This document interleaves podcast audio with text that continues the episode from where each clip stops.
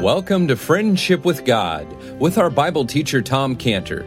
Today's message and previous messages can be listened to or downloaded for free at friendshipwithgod.org. Friendshipwithgod.org. You can also obtain free resources from Tom Cantor and view our online bookstore at friendshipwithgod.org or call us at 800 247 3051. 800 247 3051. Tom Cantor also has a daily devotional verse that comes out each day by email and on Facebook. To receive this small daily devotional verse that Tom Cantor puts out, you can sign up at friendshipwithgod.org, friendshipwithgod.org, or find Tom Cantor on Facebook by searching for Tom Cantor and Friendship with God. Now, here is our Bible teacher, Tom Cantor. It's so easy for a man to not lead his house spiritually. You know, it's so easy for a man just to, you know, say, I worked hard all day. I'm going to watch television. I'm going to kick back. I'm going to relax. I'll leave that to my wife and not to take the spiritual leadership in the home. But it's the father's role.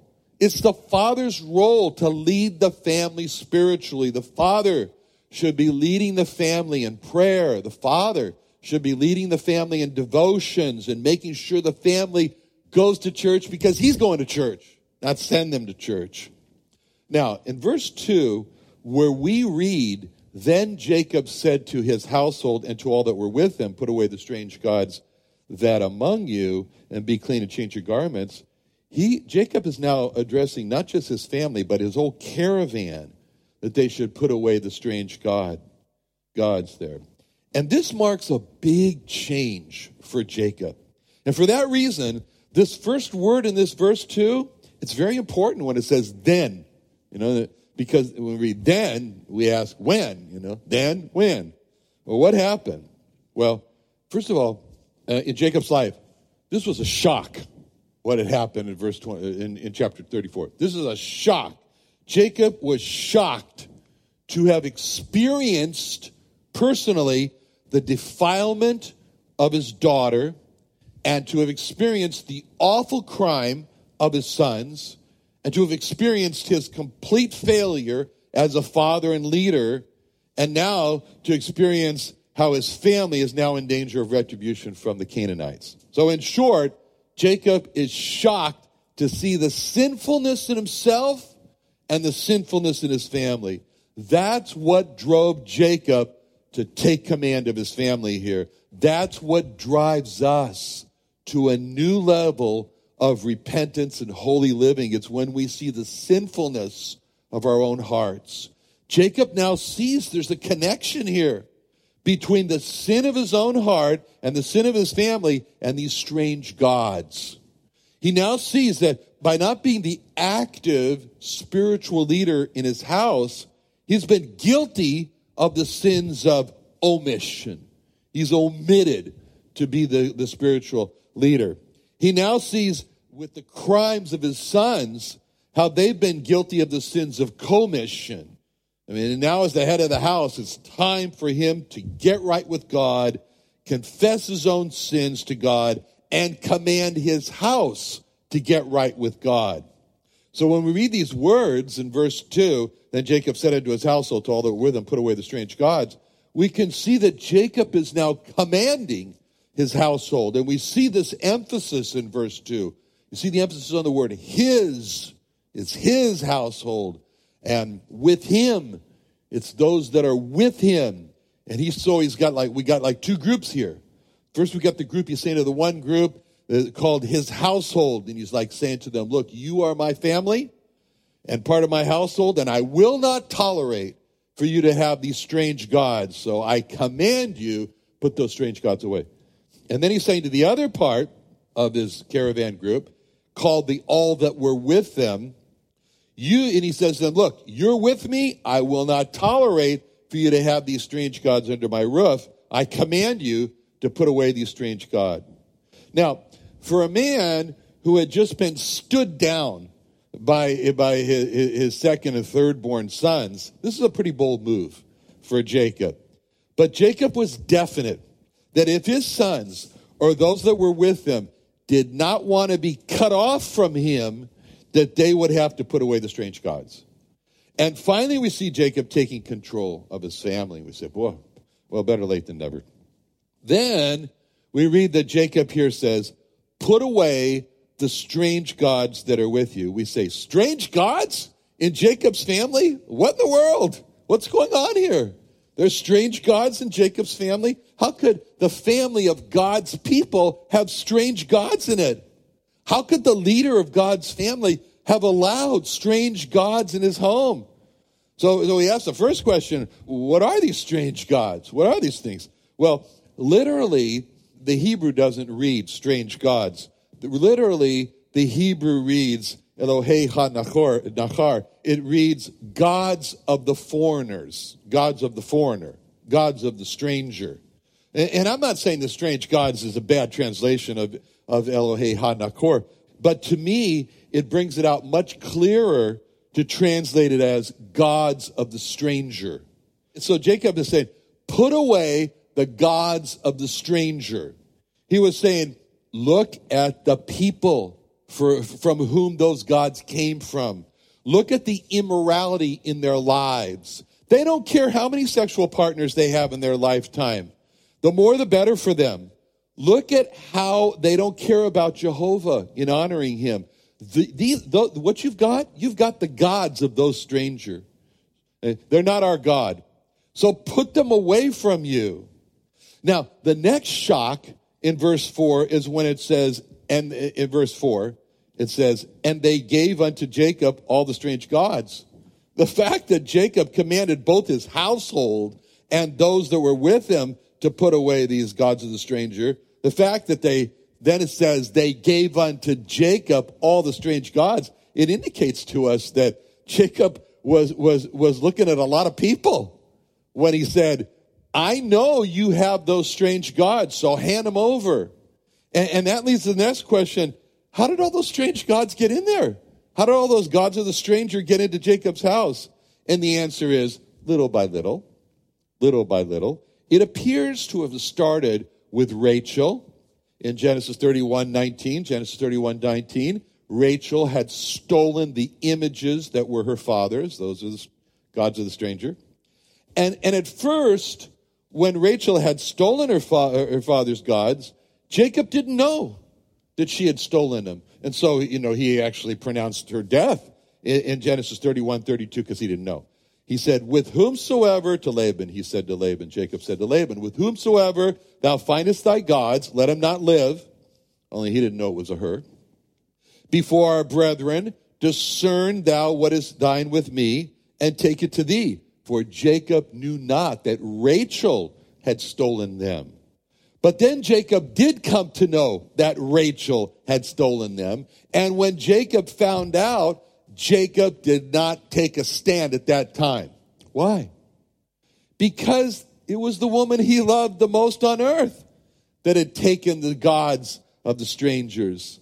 So it was Jacob's love for Rachel that had misled him to tolerate the gods of the strangers in his house and the defilement of his house. This is exactly what happened to Solomon. And Solomon started off good. I mean, he's humble. He's asking God for wisdom. He's following God. But then it says in Second Chronicles 8.11, 2 Chronicles 8.11, Solomon brought up the daughter of Pharaoh out of the house, out of the city of David unto the house that he had built for her. So he built the house for her. For he said, my wife shall not dwell in the house of David, the king of Israel, because the places are holy whereunto the ark of the Lord had come. So that means she's not holy. She's clinging to her strange gods, the gods of the stranger. He knew, Solomon knew that the daughter of Pharaoh was an idolater and not holy. So he wouldn't let his wife live with in his house there in Jerusalem. And that daughter of Pharaoh was not the only woman that, that Solomon loved. He, loved uh, it. 1 Kings 1, 11, 1, 1 Kings 11, 1. But King Solomon loved many strange women together with the daughter of Pharaoh, women of the Moabites, the Ammonites, the Edomites, the Zidonians, the Hittites. And those strange women and their idolatry, that Solomon loved were the downfall of Solomon. And that's what Nehemiah says in Nehemiah 13 26. Nehemiah 13 26, when he said to the people, Did not Solomon, king of Israel, sin by these things?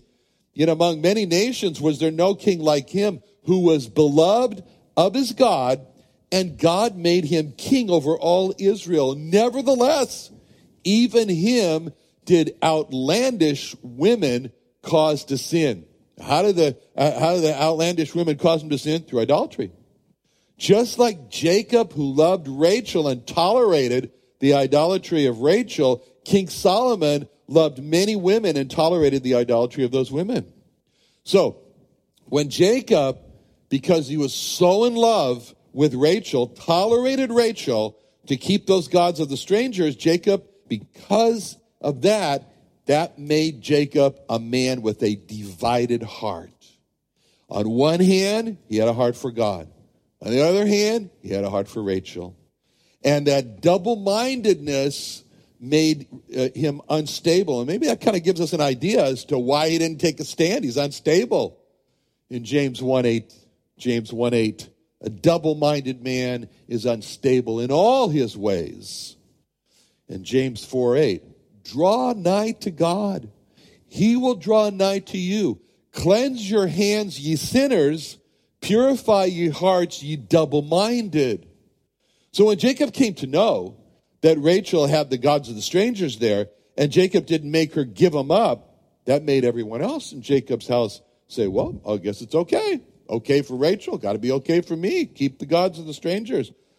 Where do they come from, these gods of the strangers? Well, first of all, those Syrians, uh, along with Jacob's wives and handmaids, they, they came from Laban's house. They were a part of Jacob's house, like the handmaids of Leah and Rachel.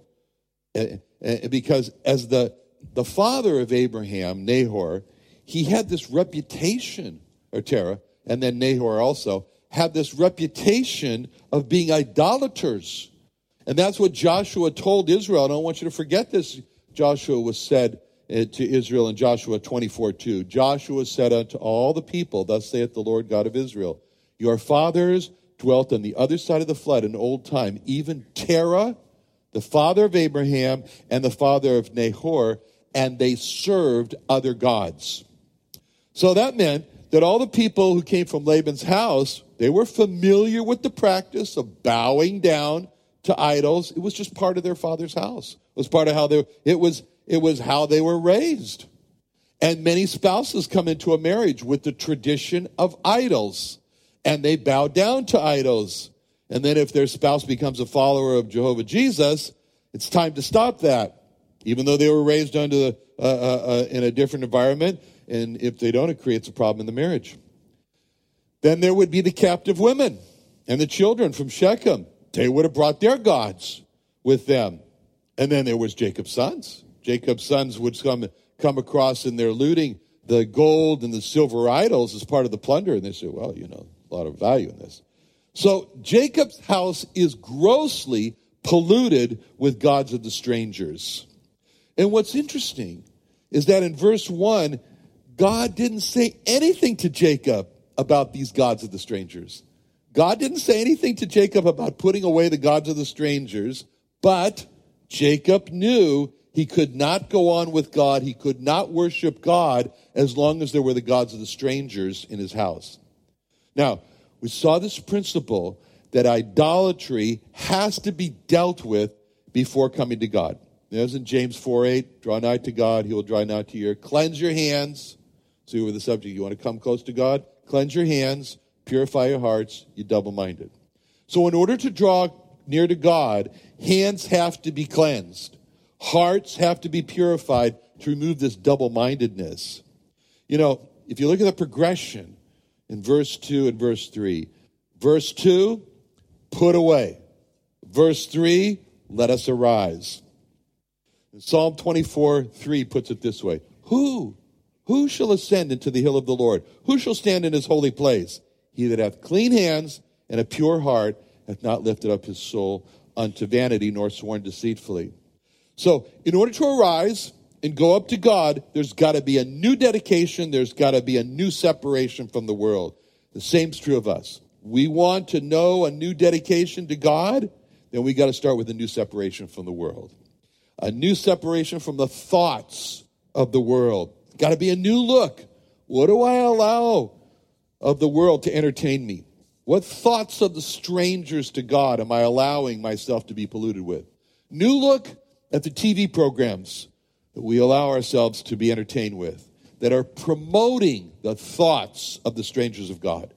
A new look at the movies that we allow ourselves to be entertained with that are promoting the thoughts of the strangers of God. New dedication, verse 3, let us arise, make new altars of worship.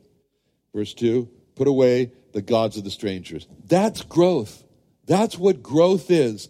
Our spiritual life is an issue of growth.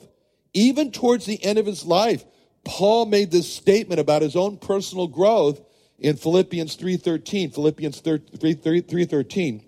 Brethren, I count not myself to have apprehended, but this one thing I do, forgetting those things which are behind and reaching forth unto those things which are before. So the apostle Paul, he didn't see himself as arrived. Can we? He didn't see himself.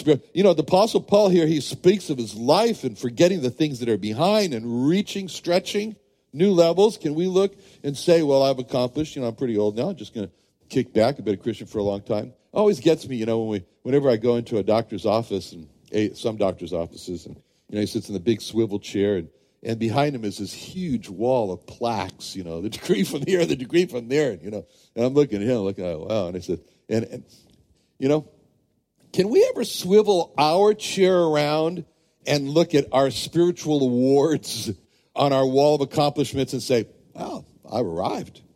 You know, the word from Philippians 3:13, that's why it's so important when he says reaching forth unto those things which are before.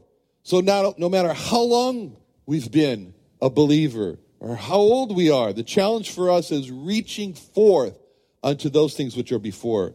Hebrews 6 1 says, Therefore, leaving the principles of the doctrine of Christ, let us go on unto perfection. Let us go on unto perfection. The question is, are we growing? Are we a growing Christian? If Paul never felt that, he should stop. Can we? When God said to Jacob, Arise, go up to Bethel, make an altar, God is saying to Jacob, Take your lesson book with you, Jacob, dust it off, and start learning again. It's important for us to have a lesson book, writing down the things that we need to work on spiritually, what God has spoken to us in church or daily devotions. And so when, when Jacob said in verse 2, put away the strange gods, the gods of strangers that are among you, we need to hear God say to us, put away the gods of the strangers that are among you. For us, idols, not just physical idols, not just images, but idols such as covetousness, in Colossians 3 5. Colossians 3 5.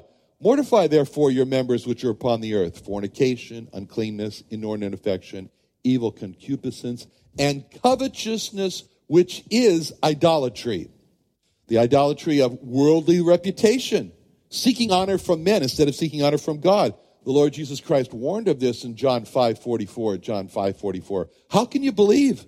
which receive honor one of another and seek not the honor that cometh from God only.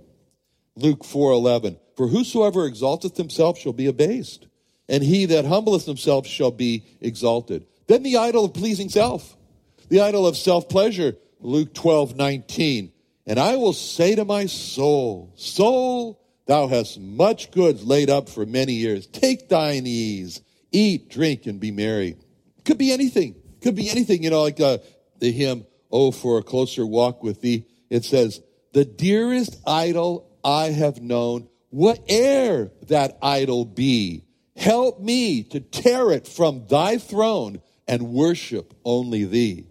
There can be no worshiping without a cleansing. We love to quote the verse, you know, the famous verse in Isaiah 118, you know, come now, let us reason together, saith the Lord, though your sins be as scarlet, be as white as snow, and so forth. But the two verses before it are really important because they say, wash you, make you clean. Put away the evil of your doings from before mine eyes. Cease to do evil. Then come now and let us reason together. Jacob commanded them, be clean. and change your garments. Literally, cleanse, thy, cleanse yourselves. You know, sin leaves us in that state of uncleanness, which is why confession is so important. 1 John 1 9. 1 John 1 9. If we confess our sins, he's faithful and just to forgive us our sins and to cleanse us from all unrighteousness. The priests had to do it when they came into the tabernacle in Exodus 29 4. Exodus 29 4. Aaron and his sons bring unto the door of the tabernacle congregation, wash them with water. You just see them doing that. You know, it's not just cleaning themselves. Oh God, now I wash myself with tears of repentance and wa- water of washing. I want to be clean, clean from my past. You know, we're a kingdom of priests. And so God says to us in Isaiah 52 11, Be ye clean, ye that bear the vessels of the Lord. We cleanse ourselves by confessing our sins and by reading the Word of God and letting it cleanse us. John 15, 3. Now you're clean through the word which I have spoken unto you. John 17, 17. Sanctify them through thy truth. Thy word is truth. Ephesians 5:26 he might sanctify and cleanse it with the washing of water by the word. And other verses. So we cleanse ourselves by confessing our sins and by the word of God just as the priests did so we can be a holy nation and not we were just in Isaiah 1 and not the ah sinful nation Isaiah 1 4 ah sinful nation people laden with iniquity. Well so here we have we're going to stop here and we will pick up next week with Jacob's remarks to them to, but just before we do, just want to finish up this verse where he said, change your garments, change your garments. He's looking at, Jacob, you got to picture this. Jacob's looking at those garments. What do you think he saw in those garments? Maybe blood, blood splattered on it from the Shechemites. He's saying, I don't want to see that anymore. Change those clothes. He's calling him to change those clothes. You know, Moses also did this for the priests in Exodus 19.10. Exodus 19.10 rather, he's for the people, for the people of Israel. He said to them, Sanctify them today and tomorrow, and let them wash their clothes. You know, it's symbolic. It's symbolic of my past and what I've done in the past, and especially in this case with the blood of the Shechemites on it. I want to be clean from that. And we read something like that, it can't help us to be, think about the garments that God has given to us in Isaiah 61:10. Isaiah 61:10. I will greatly rejoice in the Lord. My soul shall be joyful in my God, for he hath clothed me with the garments of salvation. He hath covered me with the robe of righteousness, as a bridegroom decketh himself with ornaments, and as a bride adorneth herself with jewels. You know, it's wonderful when you see this picture in Zechariah 3 4, and it says, And he answered and spake unto those that stood before him, saying, Take away the filthy garments from him. And unto him he said, Behold, I have caused thine iniquity to pass from thee, and I will clothe thee with the change of raiment. So we look at these things, they change the clothes. But really, what good are new clothes and or clean clothes without a clean heart? What good are new clothes without a new heart? So God says, I want to change your heart. I want to change your spirit so that you'll love me. Let's pray. Father, thank you so much for your word. Help us, Lord, to receive it as from you, apply it to our hearts, and obey it in Jesus' name. Amen.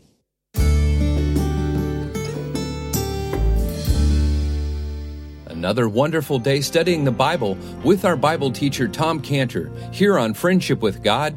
Don't forget that today's message and previous messages can be listened and downloaded for free at friendshipwithgod.org, friendshipwithgod.org. You can also go online to find free resources from Tom Cantor and our online bookstore at friendshipwithgod.org. You can also find Tom Cantor on Facebook, and you can also go to friendshipwithgod.org to sign up for his daily devotional verse. Now, Tom Cantor is also the founder of Israel Restoration Ministries. You can visit that website at israelrestoration.org. Or you can write Tom Cantor at P.O. Box 711 330, P.O. Box 711 330, Santee, California. That's S A N T E E, Santee, California 92071. Or you can email Tom Cantor at friendshipwithgod.org. Tom Cantor at friendshipwithgod.org. Or for more information about Tom Cantor and Friendship with God and Israel Restoration Ministries, call us at 800 247 3051. Sunday Night Church is back. Starting September 25th, join Friendship with God Bible teacher Tom Cantor at the new Friendship with God Fellowship every Sunday night at 5:30 p.m. at the Creation and Earth History Museum in Santee, California. Join us early each Sunday at 4:30 p.m. for food and fellowship with Sunday evening services to follow at 5:30 p.m. Watch Tom Cantor and the service on YouTube Live, located on the Friendship with God website. Enjoy encouraging teaching from our Bible teacher, Tom Cantor, in a relaxed and family friendly atmosphere. Sunday Night Church is back, so join us at the Friendship with God Fellowship every Sunday night at 5.30 p.m. at the Creation and Earth History Museum at 10946 Woodside Avenue North in Santee, California. For more information, call us at 800 247 3051, 1 800 247 3051, or visit friendshipwithgod.org. That's friendshipwithgod.org for the Friendship with God Fellowship.